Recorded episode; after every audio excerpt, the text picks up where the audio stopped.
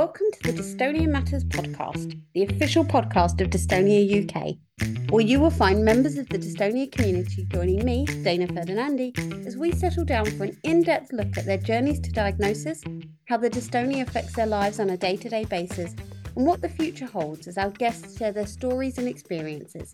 We hope you enjoy listening. And today's guests are Ryan and Gemma.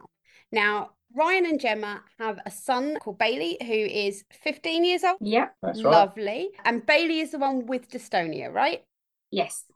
Perfect. So, welcome to the Dystonia UK podcast, both of you. Thank you for being with us. Thank you. Um, so let's start at the beginning. Tell me how old Bailey was when you first started noticing signs that something wasn't quite as it should be. So for Bailey, he got to about a year old and we noticed he wasn't meeting any of his milestones. So he wasn't sitting up, he wasn't pulling himself up to stand and just not doing what my other friends' babies were doing at that time. And it was that time we then went to our GP and said, Look, something is different. What do you think? What do we do?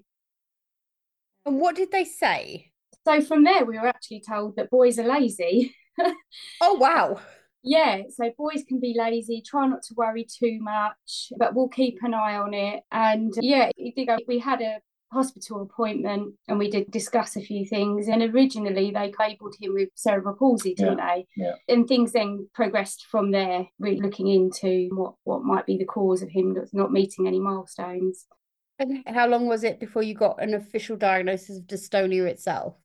So dystonia itself, uh, he didn't really present with any dystonia until about 2012. Um, we were actually in the hospital having some tests done at Great Ormond Street, ready to have a, another operation that he needed. And he had, which we now know was a dystonic episode. And we were staying in the hotel overnight at the time, ready for the procedure the next morning. And I phoned through to the hospital and they took him into the hospital. And they didn't really know what it was, but they said it didn't look like epilepsy. Um, and it, yeah, it was from there that things kind of become more frequent.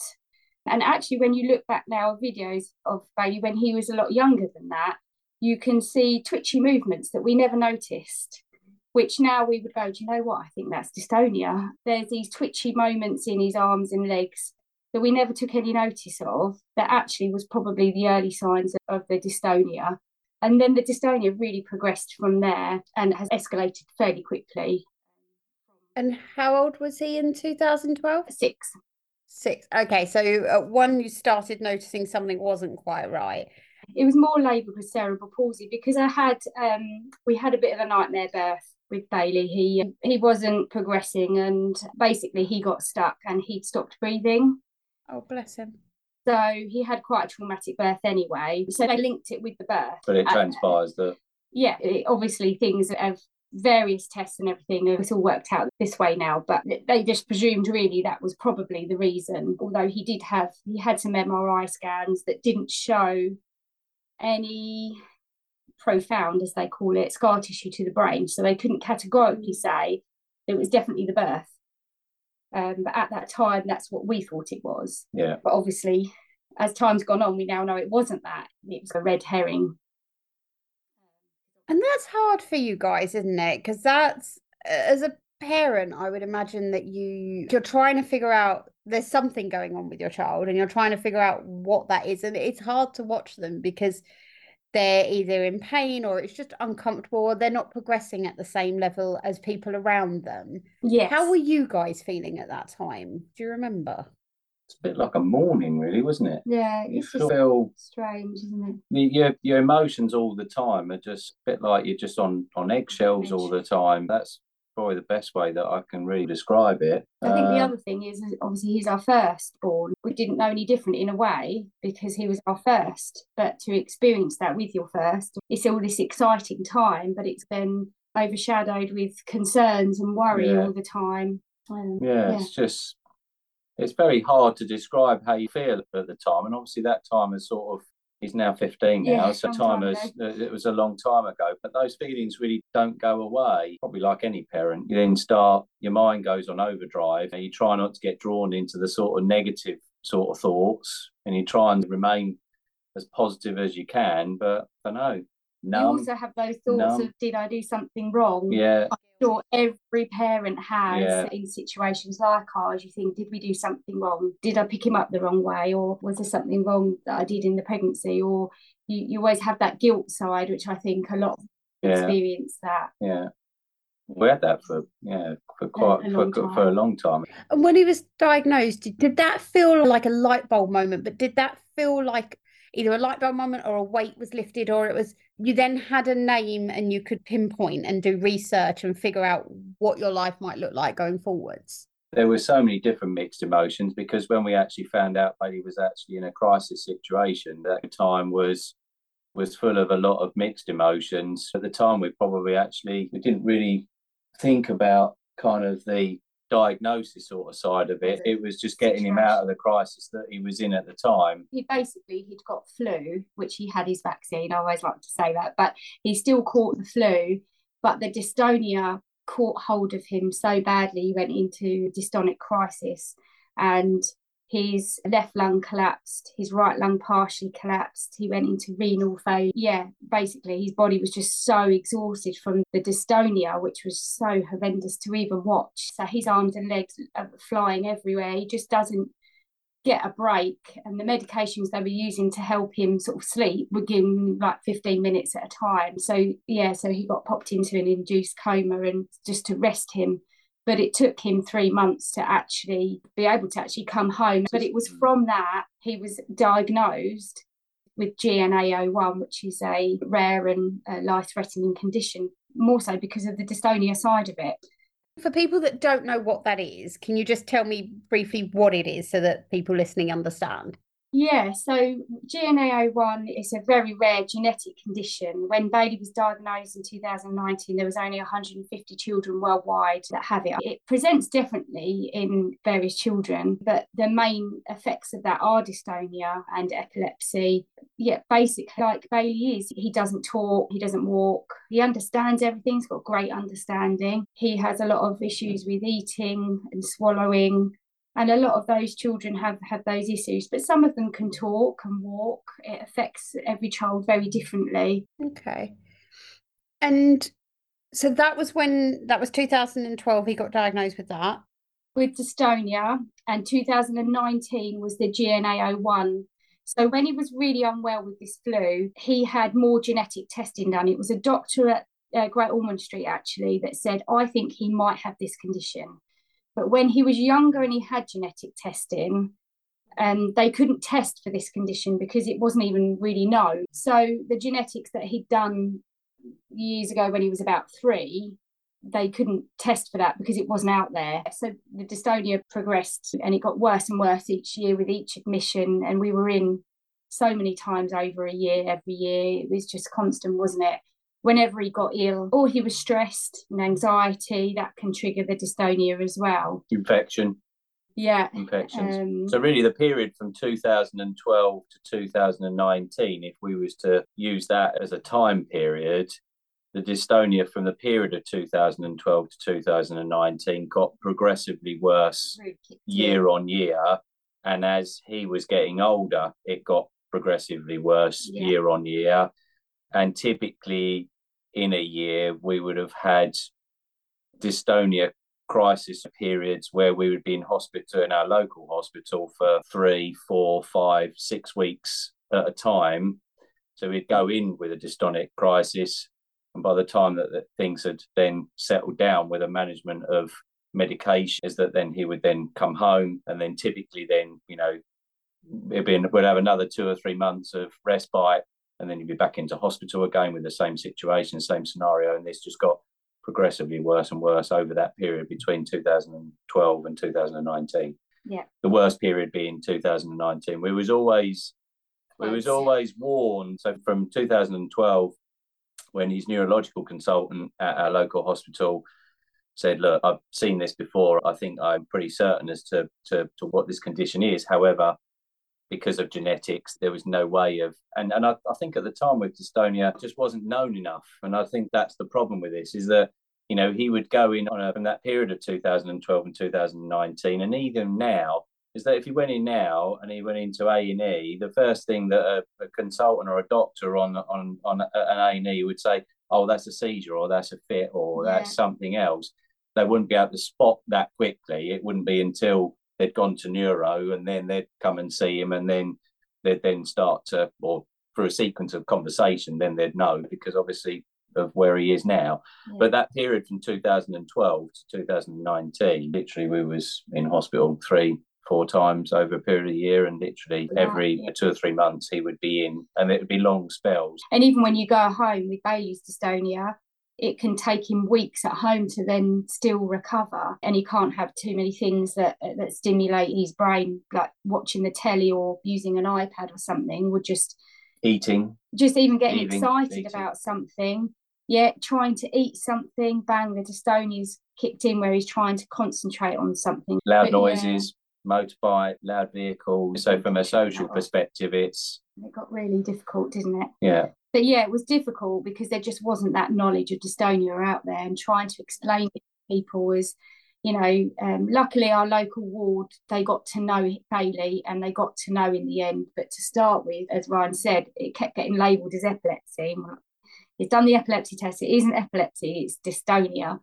Well, there was a there was a lady at Gosh and there was a and his consultant at Broomfield, wasn't it? And the lady at Gosh knew Bailey quite well, and obviously our local consultant he knew Bailey really well and they and it was from there they would always when he was in a crisis from the 2012 2019 it was always right okay we'll get in contact with Belinda and see what she thinks and you just needed those people in though when Bailey yeah. was taken in which is the problem that we often had is that when we'd go into hospital with Bailey we needed his consultant in because otherwise eh, no one really understood what was happening to him so it was always very difficult. And that's exhausting for you guys, isn't it? It's one thing dealing with your child who is very poorly, but then to have to explain time and time again what's going on.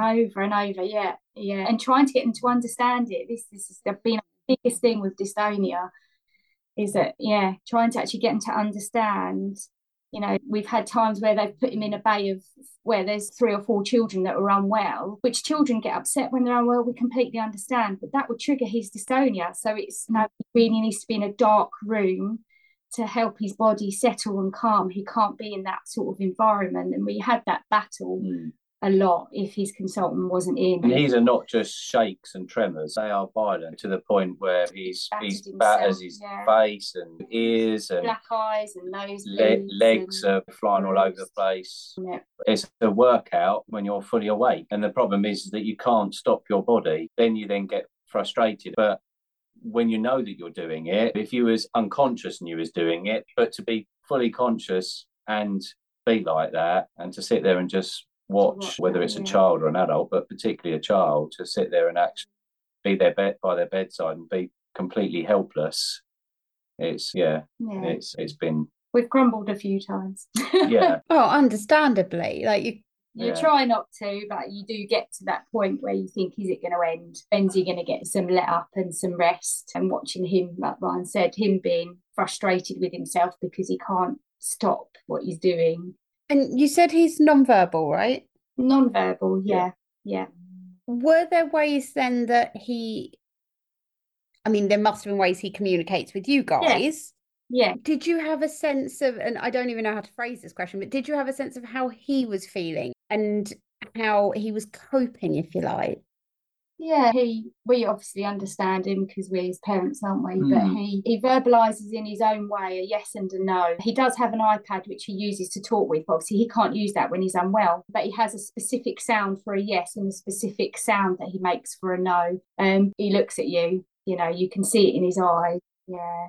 God, it's heartbreaking, and, and nothing. That that the problem is, there's nothing that you guys can do. So that helplessness of of not being able to help your child must have just yeah gives me chills. Yeah there were times where even some of the medication that he's on now but i can remember back from that where you know some of the medication that would be on they use these drugs in crisis situations where people would actually get a fair bit of sleep and a bit of rest. But the problem for bailey is that as time progressed is that his body became immune to it So he built up an immunity to these supposedly drugs that most of us would probably fall asleep in an instant and we'd probably be out for about a few hours. And literally, it would give him like 15 minutes, half an hour respite. And and then he'd be back flying around the bed again, as opposed to normally what they would normally do is probably give you three or four hours at least respite, yes. where your brain's then starting to yeah. yeah, there's been, I mean, you know, and then you then have medications where they can't give a certain amount because it then gives you renal failure. So then you mm-hmm. then start building up and then you can't go to the loo. It affects your breathing, it affects your heart rate, it affects your what they call the CK levels, which is basically is your body that's breaking down muscle. So as you're thrashing around, you're moving around, is that your body then is doing a workout. So it's breaking down the muscle and then the medication that he's on is supposed to suppress all of that. So there's just so many different variables to it. It's just yeah, it was it was a it was an awful it was an awful period of, of yeah. time that we're always on eggshells even now, and I don't think we ever won't not be on eggshells, but not so much now. But at that time, we would always be thinking, when's the next time we're actually going to be in hospital and we're going to go away? But and just before we move on to what happened post 2019, because that seems to be a very definite date for you guys, schooling wise, was Bailey able to go to school? He probably spent more time out of school than he did in mm. school. Every time he had a really bad spell of dystonia, we had to start again with breaking him into school. So I'd have to drive him in and give him an hour and I'd just wait at the school and then we'd go home and gradually build up to a day and most of the time he'd, he would have gone back done that and then would have gone to half days three days a week and you just have to build that up but then you get to the point where you build it up back to full time and then bang we were back originally he yeah. went to mainstream primary school and then that was probably around the, the time of time, two, around yeah. the 2012 time and then yeah. one of the one of the teachers actually said look I really think that Bailey needs to go into more specialist schooling, and then we was then on a on a different sort of path. So he, I think around that 2012, 2013 time where he went from mainstream into special needs school environment. They say things happen for a reason, and that happened for a reason because he wouldn't have been able to have coped with normal mainstream school. But but yeah, he didn't really spend any real length of time at school because he'd be in for a couple of three months and then he'd be out again. He never did a full months. term. Yeah, no, no, okay. Got to the end of term, we would be like, "Don't say anything." Have term, don't say anything. Yeah. yeah. Um, but yeah, he yeah he's probably spent he's probably spent more time out of school than in, but yeah. The triggers came from nowhere. In the main, he used to get tonsillitis a lot, didn't he? That was the main trigger. And that was the main that was the main trigger. So again, if we see spots in his throat, it'd be like quick when you get down to the doctors and Before quick the dystonia kicks in. And during that period, did you guys ever get a break? Were you able? Was there anyone around that could help? No. No. Not really, was there? My mum and dad live around the corner and they, they were that was helpful as what they could be. Jem's parents, they live in Scotland. We was in a real sort of pickle then. They came down and helped us. But in terms of there and then at, at, at the time, it was, um, it was, yeah, it was pretty much so, sort of. We've got other children as well. So yeah. Uh, in 2010, we had our, our daughter. So she, she was only two when Bailey started to progress with this dystonia, really. Mm. So it was very difficult leaving her. And sometimes she ended up going to Scotland to stay with my parents, but it would have to be for like six weeks at a time because focus on Bailey. But there was no, there was not really any sort of solid help from that. It had to be in a desperation level of we we really need to do something now. No, I can imagine because you run your own business, don't you? Yeah. yeah. That's got to be so tough trying to manage that plus Bailey plus it's Miley. Lois that came along in 2015. And how does Lois and Miley interact with Bailey? Because obviously they've never known any different. Never known any different. Uh, Miley and Bailey's relationship in particular is they're very close. Well, it's rock solid. It's it, it, even now sometimes if Bailey won't do something for us, you, all right, we're going to get Miley then, and yeah, yeah she'll sort him out. oh, that's so cute. Sometimes if he's upset, all he wants is Miley.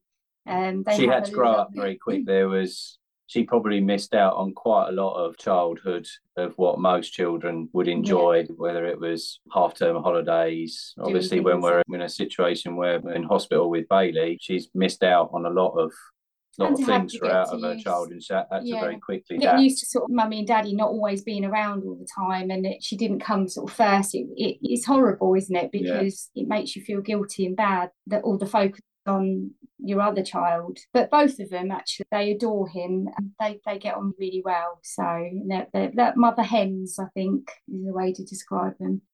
Oh, I can imagine. And they just get him, they understand him, they know what he wants when he wants, and they're very helpful, always happy to help with things at home if you need a hand getting bits and bobs for him when you're dressing him or whatever. So, yeah, they're very good. And you said Miley had to grow up quick. You didn't mention Bubba. Do you think that it was slightly different by the time she came along? I think because of Miley's age, there's what five, four and a half, five years between the two of them. So Lois has obviously had Miley to be a shoulder to cry on and have that sort of bond and relationship, whereas Miley's and Bailey's was they were that was a bond that was completely different for all the reasons, you know. So um so yeah, she's had to adapt quite quickly, yeah, but she's she has. but because she's... because of Miley being the middle sibling, I think that's very much helped helped Lois for sure, isn't yeah, it? Yeah, because she's she's had the big sister to be there as well. So I think they both of them have yeah have had to grow up yeah. fast. But for Lois, more so Miley, but yeah, yeah, but for Lois, she's had Miley there. It's very difficult to explain, but Miley, it was just Miley and Bailey. So Lois has had someone else to she's had Miley to share that with with concerns for Bailey and what have you. And if there were spells where we was in hospital, it's when you've got your sister they around you, other. they had each other around.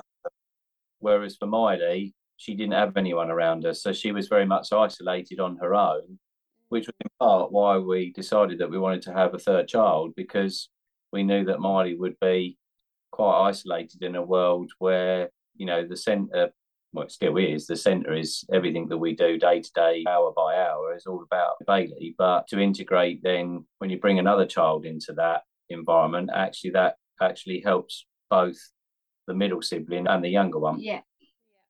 As opposed to Miley would just be the focus would always be on Bailey, and she would be like almost on her own, but not on her own because she's got a sister. Yeah. So. No, that makes sense.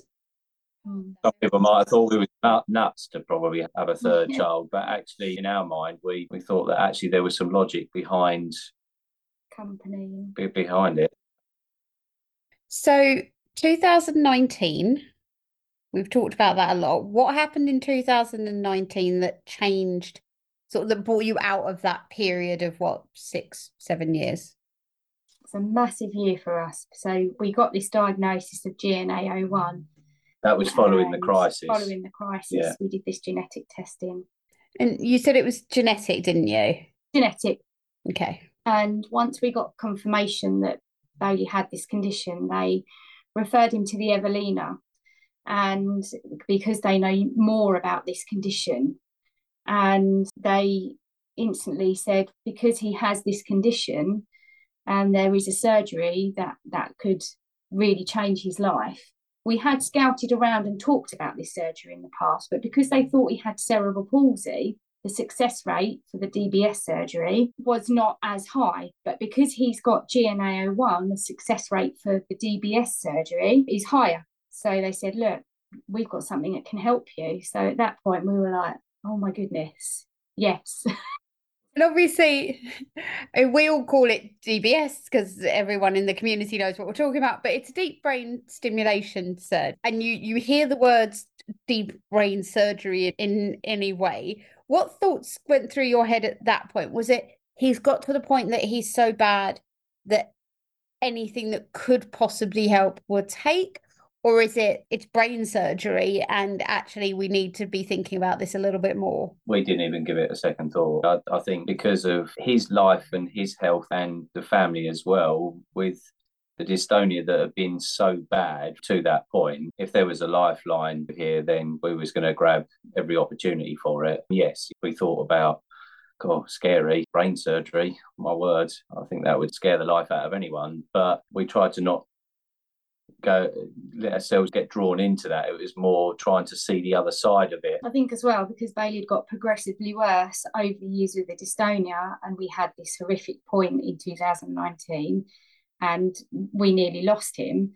You think, God, can it get any worse than that? It can get worse than that, and we don't want to go there. No, as close as we want to be. And if we've got a chance of helping him and stopping him, or a chance of stopping that from happening again, then we really need to consider it. And it was just putting your faith in what the doctors are saying to you and trusting them, really, isn't it? There was no hesitation that we was on board straight away. That it was I think we was probably at that point where, as Jem said, when you're in a room and literally he's hanging on by a thread, to then get to that point that then someone's now thrown you a, a lifeline, it's, we don't want to be back there ever again. So there, there wasn't really much to think about, really, other than, yes, the procedure, the surgery itself, and what they do and all the rest of it, which is quite incredible, really. But yeah, yeah. so yeah, there wasn't hardly any. Really so just to explain to the people that are listening, the DBS surgery is they make an incision in the brain and you've got wires then that they'll bring from the brain down through in adults it's to the chest area and to bubbies it actually sits in the tummy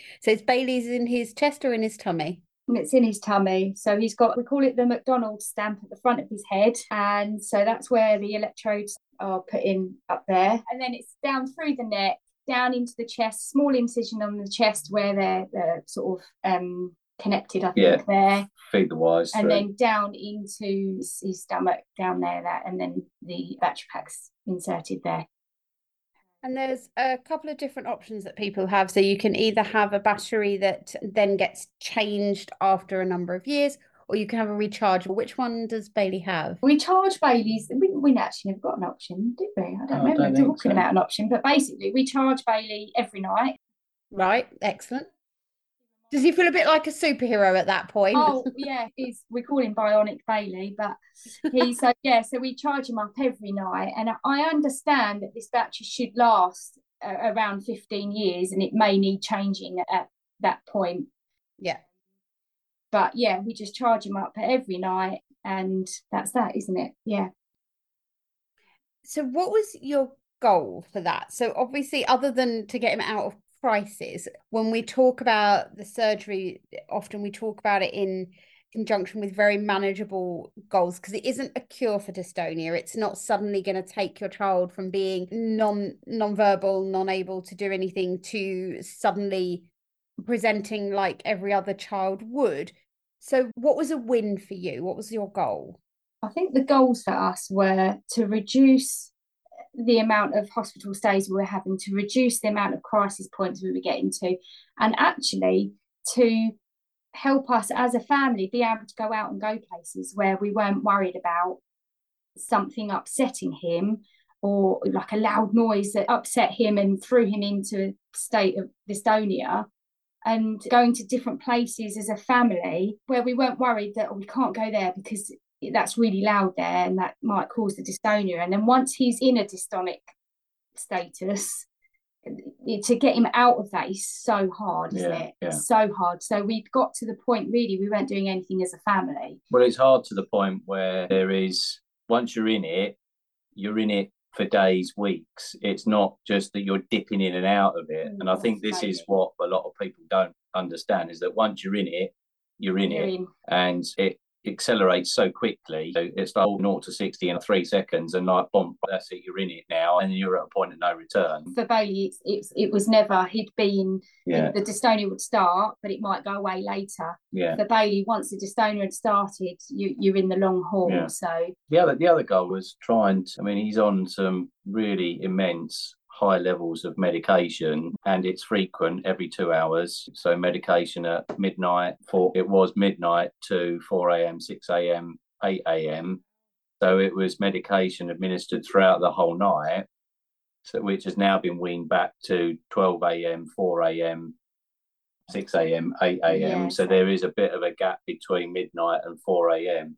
But for us, really, it was to try and wean him back off of some of these strong sedative type drugs, neurological type drugs, that hopefully then we could then start to see whether there might be a change in him because the more drugs you throw inside you, that does what it's supposed to do, but there are side effects to that as well. So it was trying to see if we could get him at a different balance to where it was pre-surgery as well. So that was another goal. Yeah. But in the main, I don't think this is selfish at all, but it was really just to get some sort of life back into our family because it didn't feel like life for the period of 2012, 2019, because life was pretty much spending more time in hospitals than it was actually going enjoying just the basics of being able to take the kids up the park. It was just, it was a bit like, I guess, a lot of people, and us included, going back to the pandemic when we was all stuck indoors and not going anywhere, and we'd all moan and groan about, can't do this and can't do that. For us, our life has pretty much been like that since 2012, where our life has been pretty much centered around home or hospital and not really much in between. Holidays, zero. Going to do things like day trips out with the kids, virtually non-existent, because we're we was always conscious of what if, and the what if would end up being we're then in hospital for a period of time. So life was on pretty much on pause for that whole period of time. Well, it's like you said, it's not even because some dystonic storms don't last months. It can be hours, but that's not Bailey's reality. No. And I think that's part of the problem with dystonia, actually. Whether it's in child or adults, it presents so differently in everybody. We talked about awareness briefly and how there needs to be more awareness, both within the medical community, but I think within the community in general. But the problem with that is, unlike, and I say this a lot on the podcast, if you have some of the bigger conditions, and please God, no one does, you most people know someone that has for instance has had cancer or they know someone that has Yeah. so Yeah. when you say to someone this is happening in my life or to a family member it doesn't have to be to you they can picture that journey Yeah. whether it's chemo or radio or an operation they have an understanding of what's going to happen to you next and therefore make allowances for that when you say to someone i or a family member have dystonia they don't know the word let alone what that journey might look like and then add in the fact that actually that journey looks so different for everybody that has the condition that's really tough because not only now are you explaining to the medical community when you're having to go in hospital but also to friends and I would imagine family as well.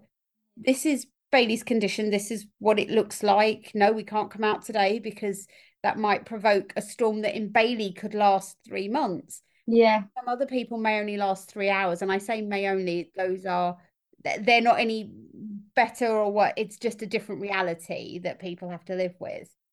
Yeah. Absolutely. Yeah. but that's tough that's for you guys living in it your world must have become as you said the lockdown and the pandemic is a good analogy because our worlds became very very small for most people Yeah. but actually people in our community that is quite a lived reality Yeah. Absolutely. Well, we we found 2019 to where we are today in 2022. We've actually seen that as a transition period. Really, nothing that's no different.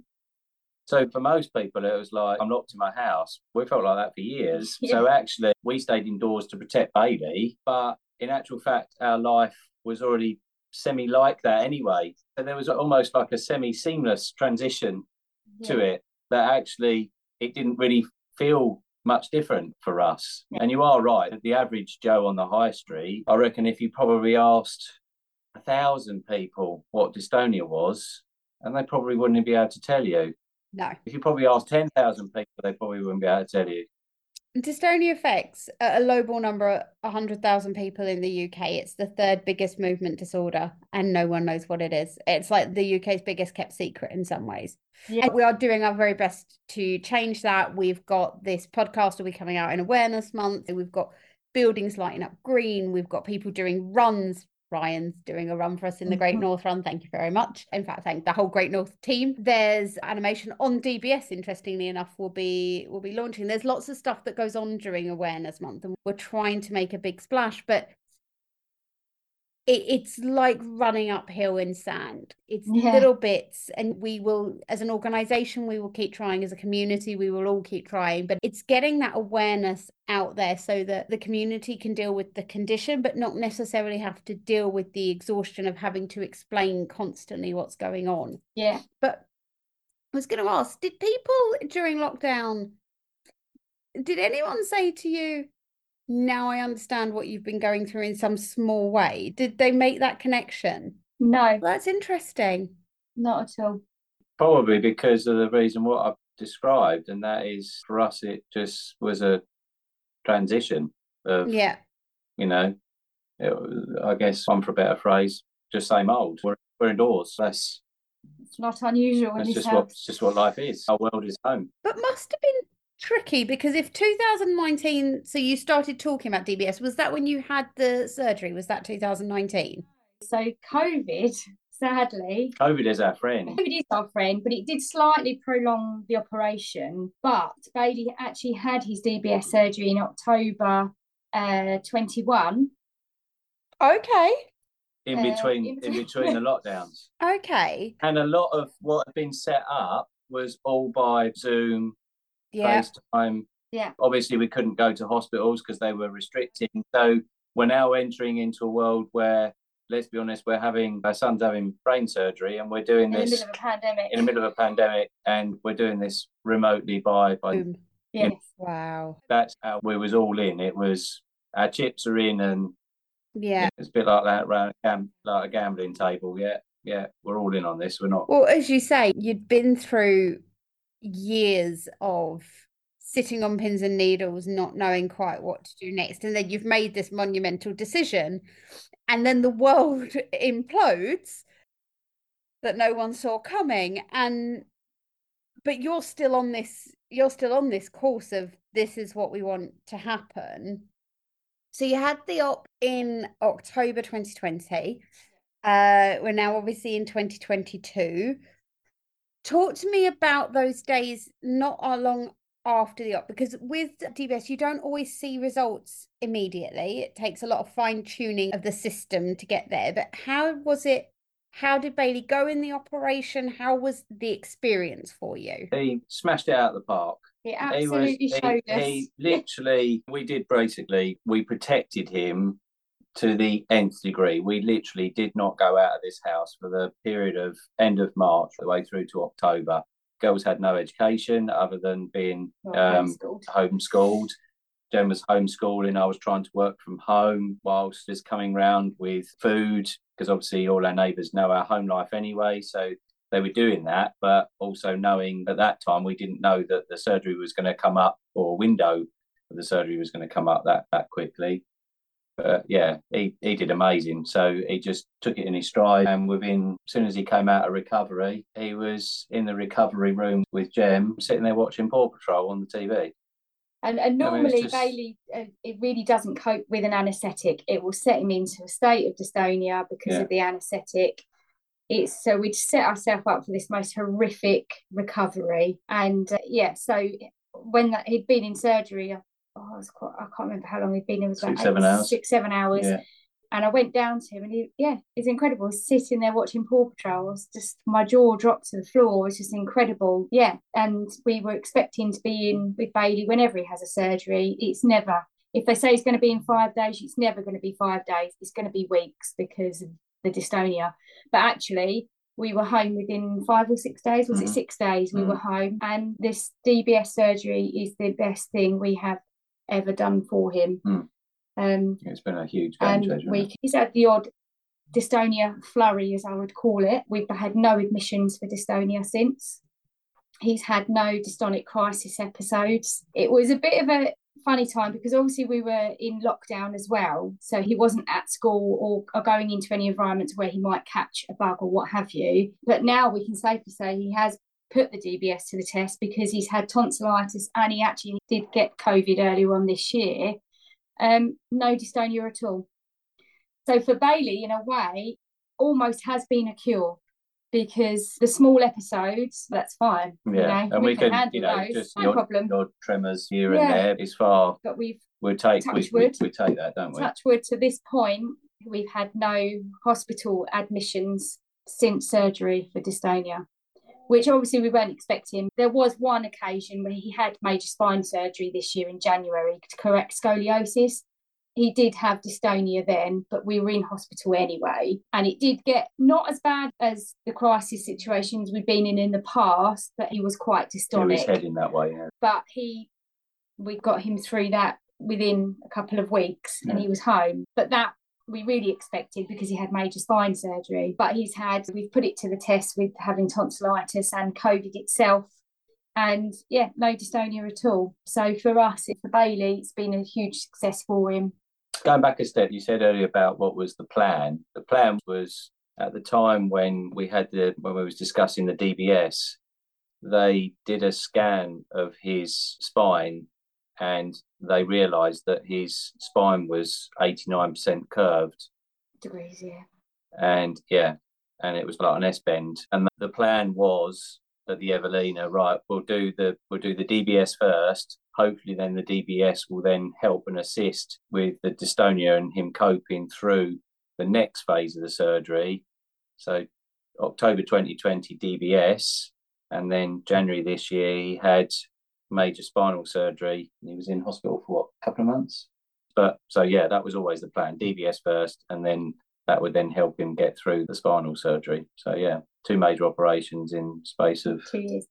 Two years. So what does day to day look like for you guys now? Are you able to go out? Are you able to plan things as a family? Yeah, a bit better. We've done two weddings, which he would never have coped with before. He was a page boy last year. This year we had another wedding, which was a very small wedding, to be fair. But even last year's wedding, we would never have been able to do it. We wouldn't have even attempted it. We have actually had a holiday this year.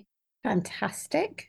Yeah, so he's yeah, mm. he's definitely changed a lot for us. Yeah, he's out. We still have to think, but that's because of other reasons. Now with two titanium rods in his back, we can't carry him and lift him no more. So mm. we have to think about we need a changing we, places. We need, we need a changing places bench where they've got hoisting equipment and stuff like that that we can utilize and use everywhere we go and stuff which not you know, so I guess where we go is probably just short distances, park around the corner, perhaps go out for a couple of three hours to somewhere and then come back. So yeah, life we've, we've got a, a, quality of life and his quality things. of life, and for the girls as well. It is so much different to where it was a few years ago for sure.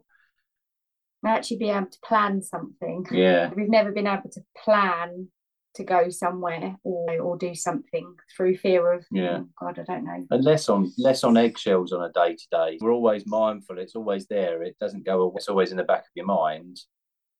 But you always know that kind of the dbs is there to do its job and it's been proven that it's done its job. So it's almost now you do think about it, but it's not in the forefront anymore. No, there's always that what if, and it still could happen because it isn't a cure.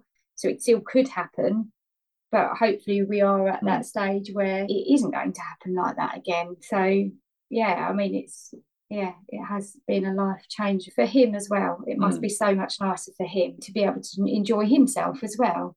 Yeah. It's about quality of life, isn't it? And being able to, to as you say, just being able to plan to go to the park rather than having to you mentioned the medications as, a spaced out. Do you guys you mentioned administer them at 2 or 4 a.m is that you guys have to be up and administering or is yeah. there a seven days wow. a week. Oh yeah so he's got a peg and yes yeah we have to yeah get up to do that. He doesn't actually sleep particularly well so he starts his day anytime from 1 a.m onwards most days it's between 1 a.m. and about half two in the morning. Which is a uh, which is I think some of the side effects to all the medication, medication. because mm. it gives you insomnia. So yeah, in one way it's balancing mm. out, keeping him on a on a keeping him flat and keeping him on a flat level, whilst it does have its side effects of lack of sleep. So he catnaps throughout the day, and that's his way of dealing with it. And do you guys have to stay up with him? Is he able to? Does he amuse himself for the hours that he's awake, and you guys actually get some sleep, or is it he's up at one, you're up at one? Yeah, he's up, we're up, really. He's up, you're up. But yeah, I'm comatose. but but Ryan has to go to work, so I don't have to get up and go into an office every day. I don't work obviously because I don't think anyone would ever employ me reliable because of obviously having to drop everything at any time for Bailey. So um, I, I, get up with him, and he's quite happy to watch his iPad or watch the telly, but there's always something that he wants. So I do actually have a bed in his bedroom that I just chill out on. But yeah, I'm used to the lack of sleep. I, I can't sleep all night now. It makes me feel dreadful. Oh, wow. so, um, yeah, it's okay. I don't mind it. But we do have a carer, Bailey's PA. She she comes every day after school and she does one night a week for us as well. We do get a bit of uh, help and let up now as well, which is nice. So that's good. And you mentioned spacing out the medications. Are there plans to try and do that even further? Are you testing the boundaries at all? We are in a little bit of a situation at the minute. So, sadly, Bailey had an epileptic seizure after his spinal surgery, and oh, bless him. we think he actually had a few now but because because some of the drugs that he's on have anti-epilepsy in them at the minute because he's not seizuring all the time we don't want to rock the boat and reduce medications in case now epilepsy now starts getting to him. So at the minute, we, he's just had an EEG, which we're waiting for results for now. But because epilepsy is also another common side of his overall condition of the GNAO1, the doctors weren't surprised that maybe he might be on the epilepsy side now as well. So at the minute, we're just sitting tight because we don't want to reduce things that might now affect something else. Otherwise, mm. we would have we've reduced a little bit, but he is still on very high doses of, of a lot of medication. I think they're really. also fearful as well that any sort of significant reduction, it could then start to rock, rock the boat. But it sounds like a whole different world from where you were just two, three years ago. Could you have envisioned when you were in that that this is this was a possibility that you would have this life now? No i think at the time you just it's very difficult to see beyond it isn't it? Yeah I, and and for it to be that successful for him we never imagined mm. it be how it is at the minute. So it's really nice. To go from being in mourning and an emotional wreck for weeks on end to all of a sudden now three years down the track you just wouldn't you wouldn't put that in the same sentence really. I mean that that feeling of you know I mean, there was always a build up between 2012 to uh, 2019, but nothing. We we came very close, but actually, the 2019 sort of, you know, that was the that was the tipping point. Um, I guess that was how old was he in 2019? So it would have been, yeah. So he was sort of, you know, as a as a young lad, he was going through the change, which again you know, for a lot of people, sometimes going through that change when you're 11 and 12 up to the age of 15, that can have, you know, we was always advised by the consultants and stuff that that can also, Hormone that change. hormonal change can trigger things and it can go in one way or the other. You either, it either goes in one way where it suppresses everything and you think, oh, it's now changed, or it goes down a completely different path. Unfortunately for us, it went down the wrong path as opposed to the, better path to where we are now. It's quite incredible, really, three years on. But no, we've yeah. never. I think 2019 will always be seen as a horrific year, but actually a year that really turned the corner because if it wasn't for that, we wouldn't be where we are now. Yeah. So, yeah. Again, if they say things happen for a reason, don't they? Indeed. Really pleased to hear, though, that he's yeah. Obviously, Ryan, you and I have spoken periodically throughout the last couple of years, and it, I think for us, we watch our community grow and we watch certainly our young ones grow up in it. And it's always lovely to hear that they're doing better. And it just, it sounds like Bailey has some quality of life now, and that for a period, he really had a lesser quality of life. So I'm really pleased to hear. We always ask on the podcast, why does dystonia matter? Why do you think dystonia should matter? That is a really hard question. I would actually say that I think it matters because the wider community need to understand and know more. I think it matters for that reason that I think there needs to be more understanding and more awareness and mm. probably as well socially accepted and in the knowledge of, of knowing what it is about. I think dystonia um, is very misunderstood. People just don't realise what it actually is and yeah. what it means and it's getting that word out there so it's understood I think that's the challenge, isn't it? It's about educating.